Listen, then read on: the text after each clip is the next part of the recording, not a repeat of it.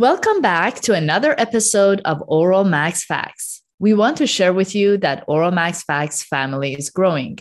So let's give a shout out to our new team members, Michael Moshenavov, our web developer, Woohoo! and woohoo, and our Insta social media contributor, Ramtin Dastgir. We are always, huh? What did you say? said go Ramtin. Go Ramtin. Yeah, exactly. we are always looking for other enthusiastic peers to join our effort to continue to learn during and beyond residency. So if you like to join us, just DM us on Insta or email us at maxfaxpodcast at gmail.com. We also know that COVID 19 might have impacted your residency experience.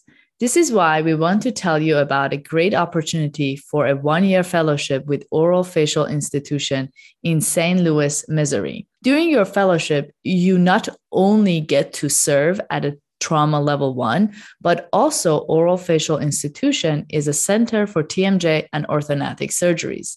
So Google them and email them if you're interested because they have a rolling application. All right, let's get to today's episode now. Today, we are going to talk about complications in orthognathic surgery. So, when it comes to complications, we can essentially break it down into pre op, intra op, or post op complications. And as you guys know, this list could be exhaustive, but here we want to keep this podcast short, succinct, and deliver key information in short amount of time. So today we'll focus on some of the most common complications of Le surgery, as well as some of the not so common complications, such as optic nerve injury. Mhm. Miriam, let me ask you, you've done these surgeries quite a bit now, right? Mhm, Yes. What are some of the complications you've run into? I have ran into alveolar necrosis, which has been the most nerve wracking for the patient and myself to manage. But that I- not what I was expecting you'd say. Yes, yes, I have. Um, but I also have had to manage bad split and intra-op bleeding and um, relapse. There is a lot to be learned as you do these surgeries and provide these services for our patients. But for today's episode, we are going to talk about pathophysiology behind rare complications of maxillary surgery, such as cranial base injury and optic nerve injury, as well as the hemorrhagic complications of Le Fort surgery and the differential diagnosis for the bleeding based on the timing that the patient comes back to you. Both of these topics are not only clinically relevant, but understandably also board's favorite for questions. And uh, since Miriam, you mentioned alveolar necrosis, we will record another podcast to talk about that complication as well. So today, let's start with a reported case in the literature. Here we go. A patient may show up status post Le Fort surgery, complaining of periorbital puffiness, visual aura diplopia. What do you think is going on here? Clearly, Hmm. there's an optic nerve injury, but how did this happen and why? So let's look into this further. Optic nerve injury is among the rarest complications that's associated with Le Fort 1 osteotomy. And we'll get into this a little bit. Uh, what are some of the more common complications, though? As always, that's going to depend on what you read and how the study was done. A study published in Journal of Craniofacial Surgery by Dr. Kramer and a colleague in Germany, they looked at 1,000 patients, out of which only 6.4% of patients experienced complication. They found that 2.6% of patients had anatomical complication, such as nasal septum deviation and non-union osteotomy gap. Excessive bleeding requiring blood transfusion was found in 1.1% of patients. Infection, including maxillary abscess or sinusitis, happened in 1.1%, and ischemic complications were noticed in 1% of the patient. Insufficient internal fixation was found in 0.5% of patients. So, as we can see, a lot of these complications are extremely rare. However, we do need to learn about them because when it happens to you, you should know how to manage it. And it's So 100% of the time when it happens to you, it's 100%. Yeah, absolutely. Let's look at this another study that was published in the Journal of Craniofacial Surgery by Dr. Eshghpour, uh, published in Iran or conducted in Iran. They looked at 114 patients. In this study, the most prevalent complication was hemorrhagic complication, such as arterial bleeding from descending palatine artery and epistaxis. Hemorrhagic complications were found in 5.25% of surgeries. Following this, the second most common complication was septal deviation and bad fracture. Septal deviation and bad fracture were grouped under anatomical complications, and they were seen about 3.5% of the times. Another way to look at complications in orthognathic surgery is based on the movement of surgery. In Dr. Eshghpour's study, maxillary setback with, with impaction presents the highest rate of complications compared to other maxillary type movement types. So let's go back to the first case that we talked about earlier. Injuries to the cranial base, lacrimal duct, and optic nerve are extremely rare, but there has been enough reported cases about these that it's worth a discussion here. Doctors Cruz and Santos in the Journal of Craniofacial Surgery published a case report with a review of literature in 2006. In this study, they performed a thorough review of literature and divided cranial base complications into four categories. These categories were loss of function of the lacrimal gland, cranial nerve palsies, damage to the internal carotid artery, and loss of vision. Let's look at all four of these in a little bit more detail and understand the why behind it. Lacrimal gland dysfunction, really. How could this happen? So, in Le Fort 1, which is our main surgery, we don't have to worry too much about it. Superiorly positioning of the Le Fort 1 is not associated with the injury to the lacrimal apparatus. There have been some reports of transient epiphoria, likely due to the obstruction of Hasner's valve from edema, though. What about high Le osteotomy, you may wonder? Well, there was a study by Dr. Yu et al. in 1992 in JOMS looking at the anatomy of nasolacrimal canal with reference to high osteotomies. In their stimulated model, inferior orifice of nasolacrimal canal was found superior to the Fort 1 osteotomy. However, there have been cases of damage to the nasolacrimal canal during Fort osteotomy. However, there have been cases of damage to nasolacrimal canal during high Le Fort 1 osteotomy and quadrangular Lefort 1 osteotomy. The incidence of nasolacrimal abnormalities in congenital and craniofacial deformities has been reported to be as high as 30 to 40%. And to avoid this, we got to go back to anatomy. All right, let's look at anatomy. okay, so as we know, the normal distance, or I guess we don't know, we should know because this mm-hmm. appears on the boards all the time. The normal distance between the nasal nasolacrimal duct nasal opening and the nasal floor is 11 to 17 millimeters. Le Fort 1 osteotomy should be performed 5 millimeters above the nasal floor.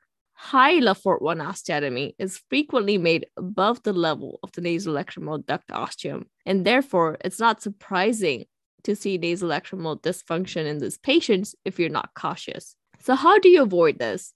The middle portion of the nasolacrimal duct can be protected by detaching the mucosa from the lateral nasal wall and placing a periosteal elevator between the mucosa and the lateral nasal wall as the osteotomy is accomplished. There's also another theory out there for damage to lacrimal gland. This may require a little refresher anatomy, so get your netters out, or if you have any other favorite anatomy book, and let's go over it as you listen to this podcast a winky face. Believe it or not, parasympathetic innervation of lacrimal gland has been asked on the boards. Anatomically speaking, sphenopalatine ganglia, also known as pterygopalatine ganglia, is the parasympathetic ganglia that supplies lacrimal gland. Digging into it a little deeper, preganglionic parasympathetic fibers that innervate the lacrimal gland initially travel with the facial nerve, and this is joined by a greater superficial petrosal and median nerve to reach the sphenopalatine ganglia. Are you guys with me so far? I am. if any of these nerves are damaged in their path through inferior orbital through inferior orbital fissure, it can impair the lacrimal gland function, causing dry eyes. So it's good to know that most of the reported cases had resolution within 8 to 24 months, essentially in two years. So, to summarize, some hypothesize that lacrimal gland dysfunction is due to direct damage to the nasal nasolacrimal canal. And others hypothesize that is due to the damage to the lacrimal gland parasympathetic pathway. Okay, Riti, since you brought up the parasympathetic ganglion, is worth mentioning the four parasympathetic ganglions that we have in head and neck, because as we said, they're Board's favorite question. Just very quickly, ciliary ganglion, as you guys remember, innervated by cranial nerve 3, affects the ciliary mu- muscles of pupillary sphincter. Pterygopalatine ganglion, as Riti just alluded to it, goes to lacrimal and nasal glands. Submandibular ganglions carries the parasympathetic innervation to the submandibular and submandibular gland through the facial nerve. And lastly is your otic ganglion that carries parasympathetic nerves to your parotid gland. That's it. Now you have that reviewed and ready for the boards. Woohoo! All right. So you may get asked on your oral boards and how are you going to go about managing this rare complication? Well, a lot of times you can address this with dacryocystorhinostomy. And if you are going to answer this on your boards, you better know how to perform it. So if you don't know how to do it, you go and review it. Okay. Now, moving on to cranial nerve palsy. There has been isolated cases of cranial nerve palsies reported in the literature, especially abducens nerve have been reported the most with transient recovery within 2 to 18 months post surgery. The explanation for this could be the inferior lateral location of the abducens nerve in the superior orbital fissure, just making it more vulnerable to damage if the fissure is involved.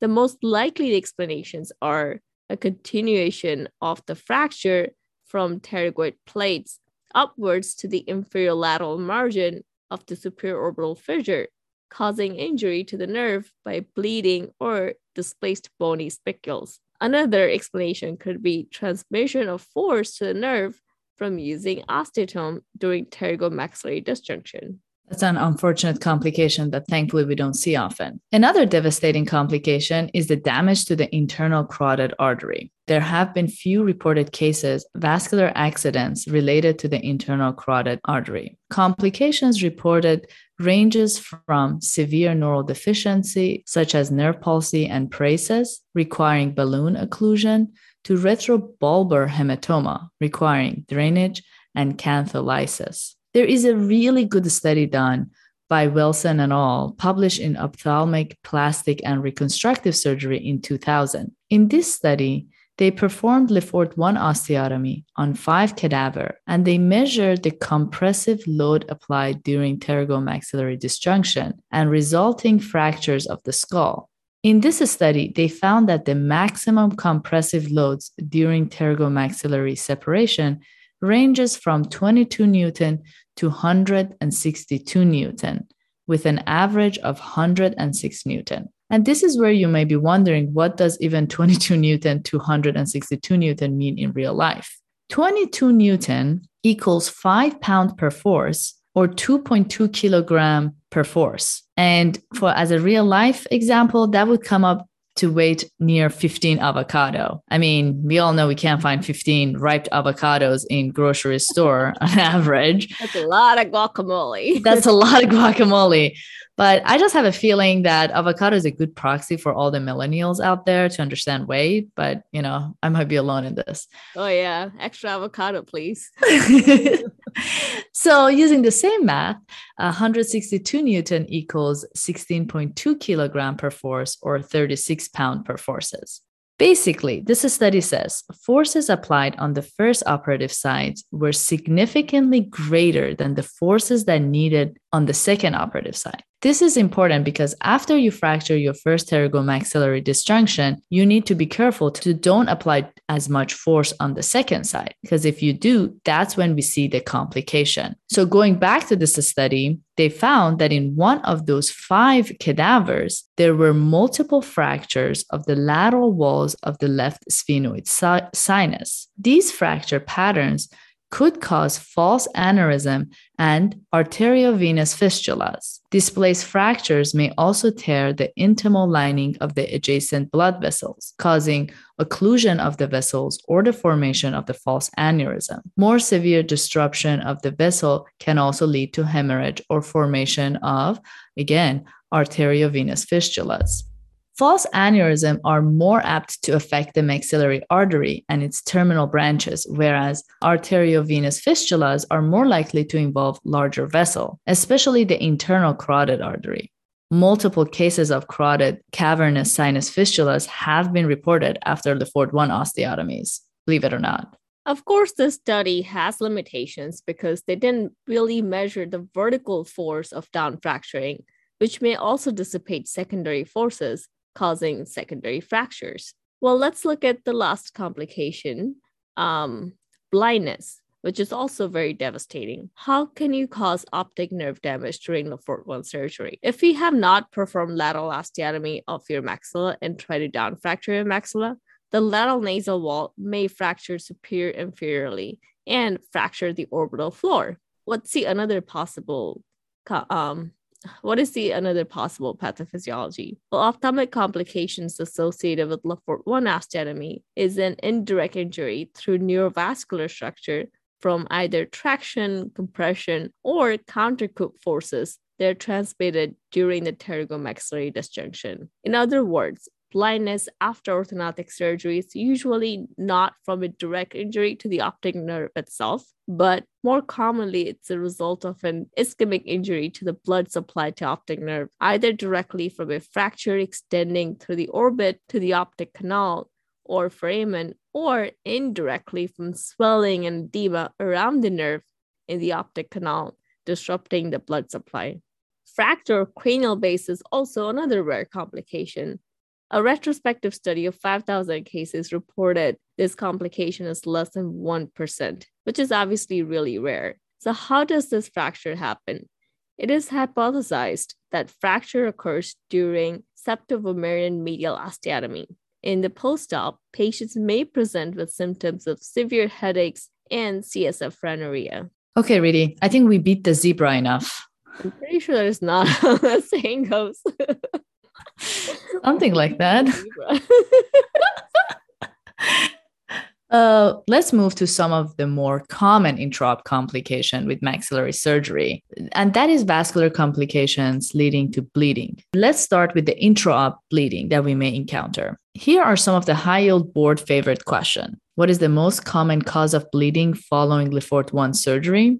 That comes from your descending palatine arteries. And then they may phrase the question as what is the most common bleeding in Lefort 1 surgery that is difficult to control? The answer to that question would be internal maxillary artery. So let's say you have completed your Lefort 1 osteotomy, down fracture your maxilla, and you notice a pulsatile bleeding. For the intraop excessive bleeding, the packing was suggested as the first attempt to tamponade out the hemorrhage and other principles of surgery come to play when it comes to controlling the bleeding source, such as direct visualization of the bleeding source and cauterizing the injured vessel to stop the hemorrhage. More aggressive treatment will be ligation of the external carotid artery and or angiographic embolization perhaps as the last resort though and if you're going to answer that on boards again you best be able to describe how to perform a carotid cut down to prevent these kind of vascular injuries, we have to remember some of the foundational anatomy. So, can you take us back to to those important numbers? Of course, I would love to. The internal maxillary artery is normally positioned approximately 23 to 25 millimeters superior to the base of the junction of the maxilla with the pterygoid plates, and its average diameter is 2.5 millimeters. These are important numbers to know, not just for surgery, but also for the boards and also being able to avoid these complications. So, when you are placing your pterygoid osteotome appropriately, which is usually 10 millimeters wide into the fissure, which is average 14.5 millimeters in length. So the fissure is 14.5 millimeters in length, and your osteotome is 10 millimeters for the protection. And it's usually directed anteriorly, medially, and inferiorly so that the vessel can be avoided. This is very important, not just for boards, but also real life. And these average measurements allow for a 10 millimeter space between the instrument and the vessel. The greater palatine artery is located approximately 20 to 25 millimeters posterior to the piriform rim. How can this be avoided? Well, there's usually a marking on the osteotome before 30 millimeter mark that usually helps you avoid severing the vessel. If there's a brisk bleeding, it will most likely originate in order of frequency from posterior superior alveolar artery, the greater palatine artery, the pterygoid plexus, pterygoid muscles, or in rare cases, the terminal branches of maxillary and or internal carotid artery. Completion of the osteotomies and down fracture of maxilla is required in order to visualize the source and control brisk arterial bleeding. If you identify the source, ligation with hemoclips or sutures is required, as these vessels can retract into the bony canal and then it becomes a nightmare to ligate it. Or even a source for delayed bleeding. What about post op though? Let's say you did your beautiful seamless surgery and then your patient shows up in the ED seven days after the surgery with epistaxis.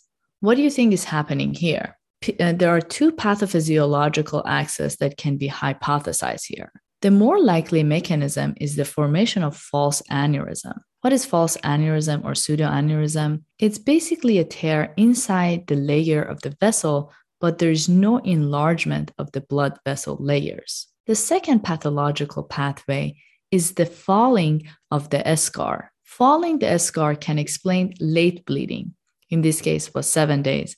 Going back to pseudoaneurysm, that's extremely rare and is difficult to prevent it. So let's say that unfortunately does happen to your patient. What are the treatment options? There is always the extreme ligation of the external carotid or a compressive procedure. But this is an extensive procedure with post surgical scarring. Rapid embolization with IR is the preferable technique. As you all know, with this technique, the interventional radiologist will be able to identify the original lesion and treat it with selective embolization. Okay, we mentioned a few times that this is extremely rare. How rare is it? In a retrospective study of 1,124 cases over the course of 25 years, there has been only four cases of secondary epistaxis, and all four required embolization.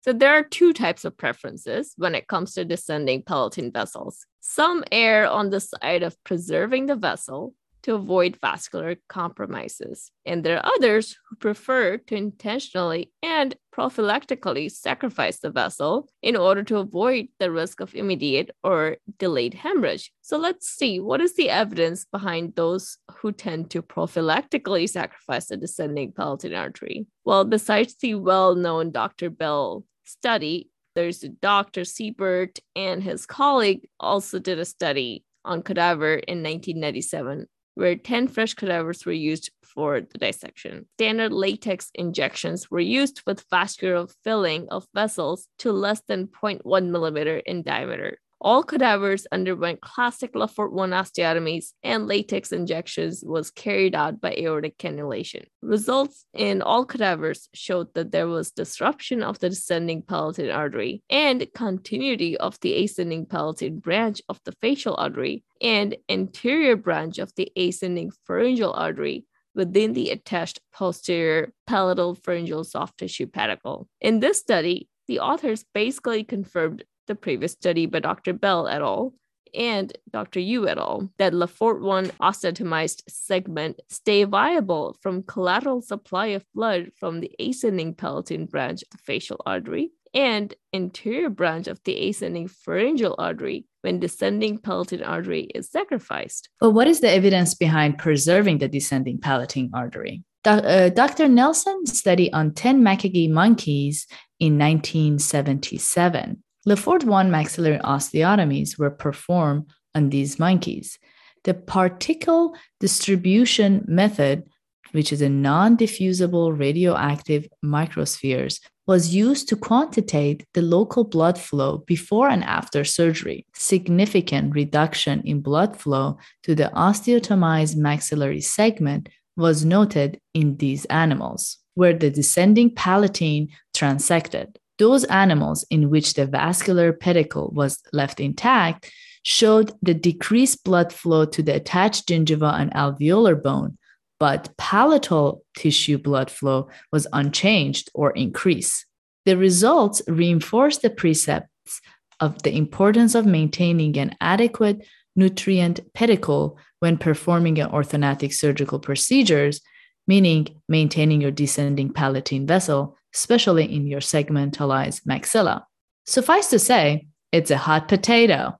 I'm sure you already have your reasons to either sacrifice it, and perhaps you may change your practice as you experience a complication. Whatever your reason is, don't forget to share us with us on Insta. So that's all we have for you guys for the first episode of Orthognathic Complications from rare to common. Thanks for gigging out with us.